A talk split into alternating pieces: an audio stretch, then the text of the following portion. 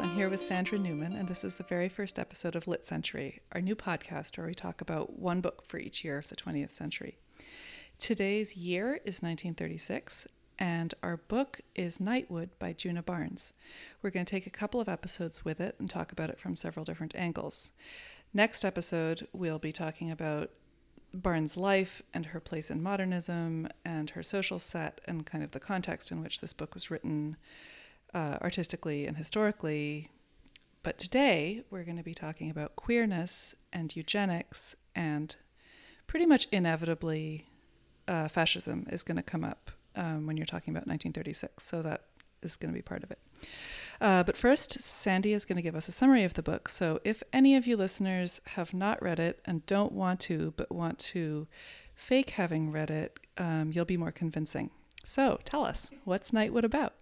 It's a short, uncategorizable novel, a sort of bijou modernist masterpiece. And it's mostly made up of conversations and anecdotes, witticisms, aphorisms, and just like long, completely unjustified descriptions of things. So, and it's all kind of centered around not exactly a plot, but a breakup. It's like a breakup song of a novel. And the breakup we're talking about is between Nora Flood, who's really Djuna Barnes' stand in, and Robin Vote, who's this wild, drunken femme fatale of a woman who's described in, in terms of like sometimes she's vegetable, sometimes she's animal, she's only partly human. And um, the but the person who's most important in Central and who does most of the talking is the Dr. Matthew O'Connor, who's like a rogue gynecologist, as he's described, and he's also really, or she's really, the first trans woman in literature. The pronoun he is used throughout the novel, but what do you expect? It's 1936. So, um, so anyway, but it's really all about the language. So I, I just want to give you one sentence from when we first meet Robin Vote to give you a taste for what you're in for with this. The perfume that her body exhaled was of the quality of that earth flesh, fungi, which smells of captured dampness, and yet is so dry, overcast with the odor of oil of amber, which is an inner malady of the sea making her seem as if she had invaded a, a sleep, incautious and entire. So that's when we first meet Robin Vote, the love interest of the novel, when she is passed out drunk in a hotel room. So, one thing that really surprised me about this book, going into it, I expected uh, this famous classic of lesbianism and uh, women loving women. And uh, it really doesn't start with uh, with that at all. It starts with this very bleak portrait of heterosexuality, where it's this character Felix. It's his birth, and so it's the context of his birth. It's his parents' relationship, where the father is Jewish but is pretending to be a baron, and he has uh, romanced his wife Hedwig um, under these false pretenses, sort of. But they're both just obsessed with their uh, lineage, their ar- aristocratic, great European past. Um, they're bored with each other, they're lying to each other, and they have a baby and die promptly. And um, and that's that's what Felix is born to. That's his heritage, and he grows up heterosexual, and um, is just looking for a woman to um, to marry so that he can have a child who will stand beside him and they can admire their ancestry together, like the, the great past. Um, as he's looking at um, at the world, he's having all of these conversations about kind of like what kind of person everyone is based on their ethnicity or their religion, um, which is incredibly tiresome. Um, it's even difficult to sort of get through this entire chapter as a reader. Yeah, and I think okay, so I th- we'll talk more about the character of Felix later. I think he's really interesting because he's he's supposed to be Jewish, but he's really just this strange, deracinated figure. I, he's more of a blank slate, I think, than than certainly Robin or any other character. But I think, like, just to come at this from a, a strange point of view, it occurred to me reading about the book, reading around the book, that it was actually written at a point when Djuna Barnes is childless and in her late 30s. And there's a lot in the book which is about the childlessness of being gay. which it, it's sort of like a, an undercurrent in the book. So it's interesting that we come into the book from this point, you know, as you're, like you're saying, is like a really bleak view of heterosexuality as a reproductive chore that is accomplished by people who are completely deluded about the importance of their own genetic material. Um, but you get these sort of like wistful gay voices talking about childbearing, like the doctor, who's the, the probably the most important character in the book, saying, God, I never asked better than to boil some good man's potatoes and toss up a child for him every nine months by the calendar. Um, and then there's there's this commentary on the relationship between Robin and Nora from Nora. When a woman gives a doll to a woman, it's the life they cannot have. It's their child, sacred and profane. Sometimes, if Robin got tight by evening, I would find her standing in the middle of the room in boy's clothes, rocking from foot to foot, holding the doll she had given us, our child, high above her head.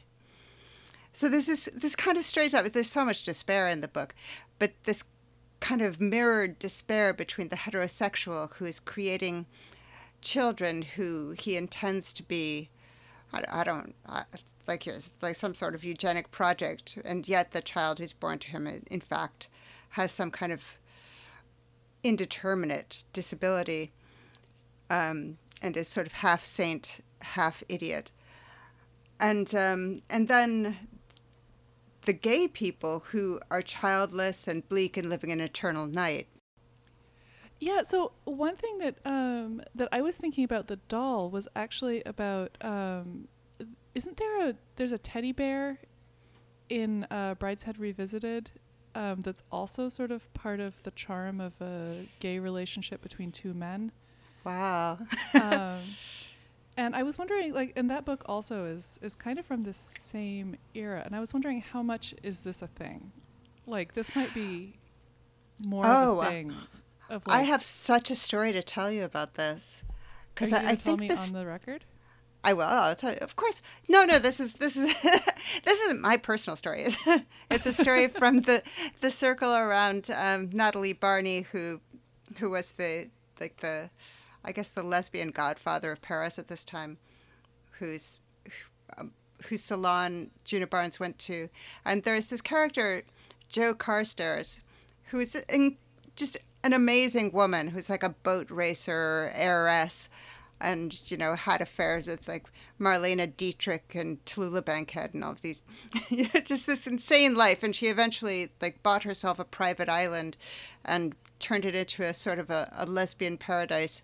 Oh. But anyway, she notoriously had a doll which she took everywhere with her called Lord Tod Wadley who was her alter ego and she would talk to the doll and she like tell stories about the doll's life and make everybody treat the doll with respect and talk to the doll too.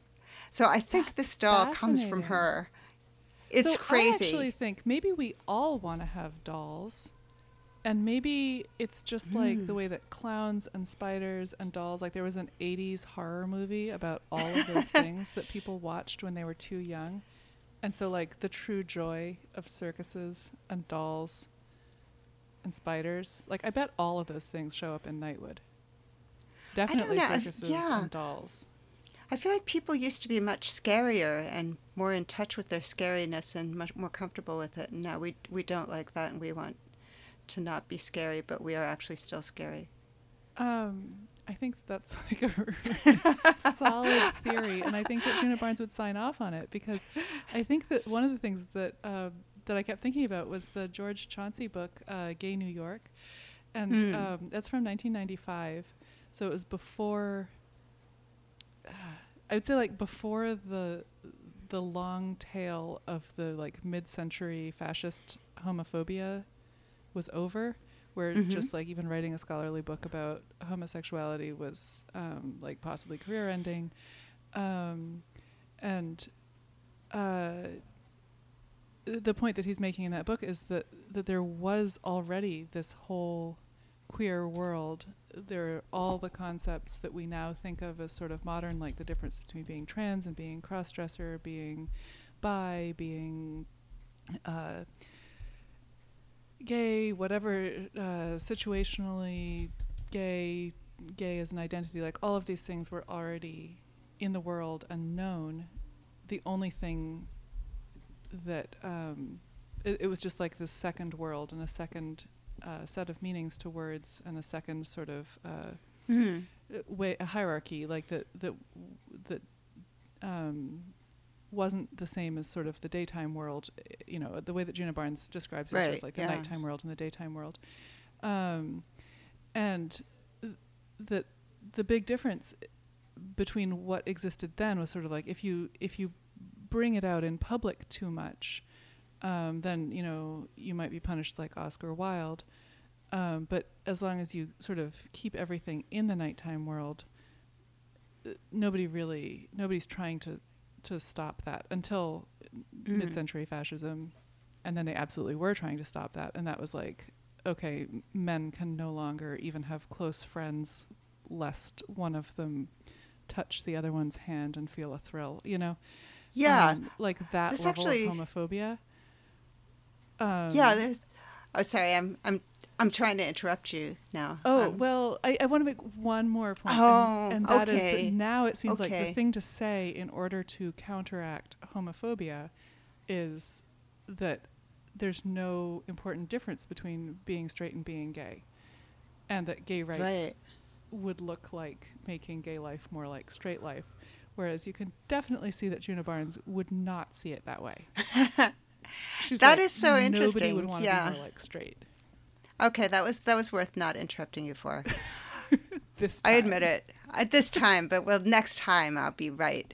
Anyway, um, that's that's really like I was going to make a point which is kind of related to that because, you know, I'm thinking of Foucault's history of sexuality and how he's talking about, um, from my not imperfect memory of it, how creating language for things is a form of controlling them, and science the scientific study of sexuality is a way of controlling sexuality. And definitely in this time, it's when we first see scientists trying to describe and study sexuality as a way of normalizing things Yeah. that were previously stigmatized. So this is part of the, it becomes this war that previously did not exist.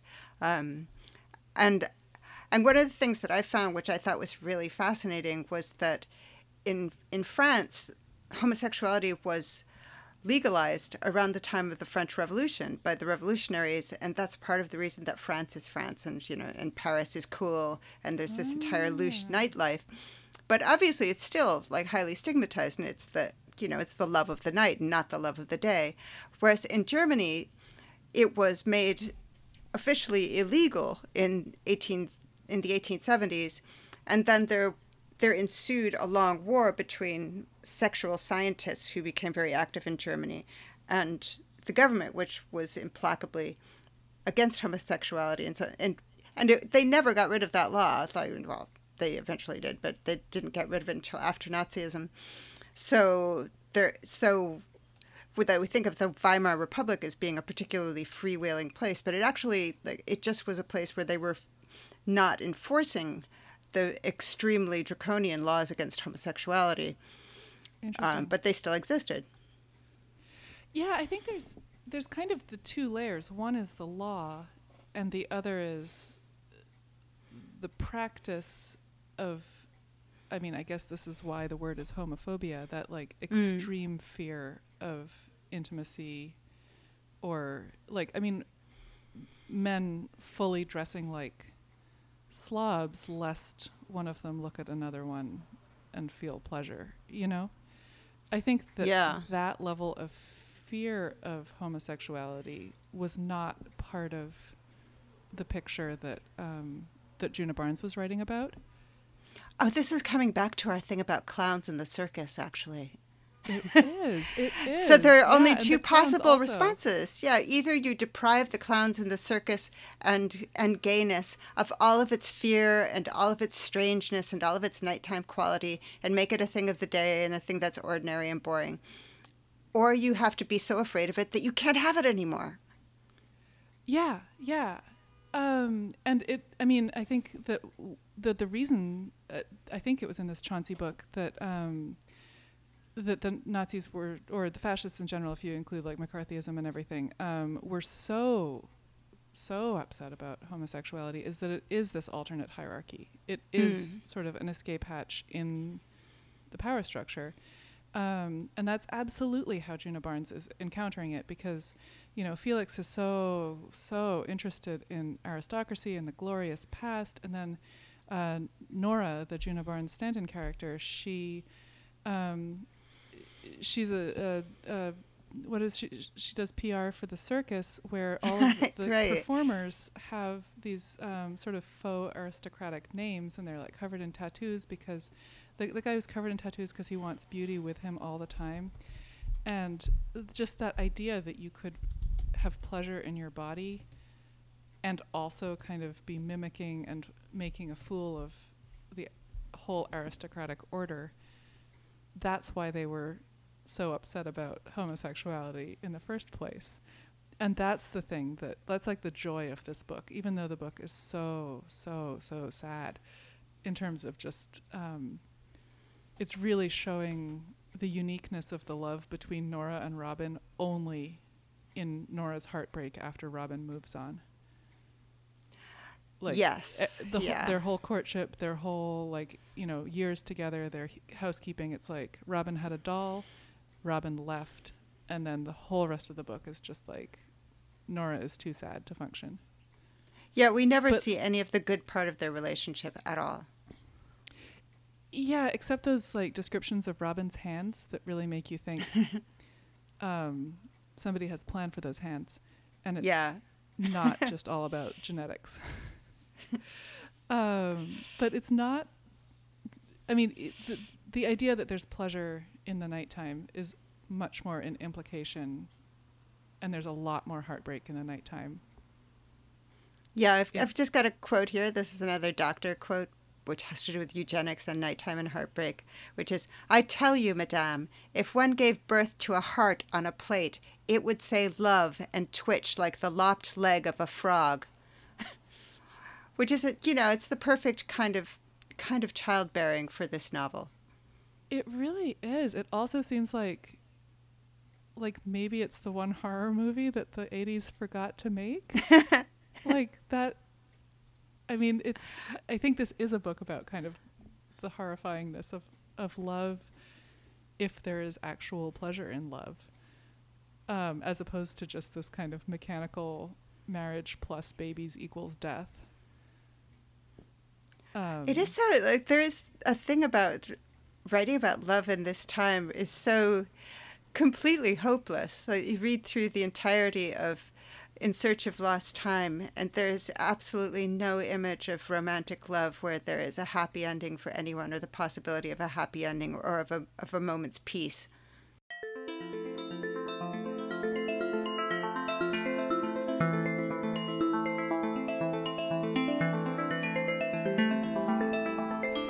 All right, that's 1936 in New York and Paris. That's our first episode on Nightwood. Thank you so much for joining us here at Lit Century. Next week, we'll continue our discussion of Djuna Barnes and her place in modernism, as well as a few of Sandra's best discoveries about the real life people Barnes's characters were based on. One person opened an antique store in a sort of shocking way, so uh, come back next week if you want to be shocked by uh, antiques. Until then, if you'd like to write to us, send an email to litcentury at podcast at gmail.com or tweet us at litcenturypodcast because we'd love to hear from you. We'd also like to thank Adam Bear for our podcast music.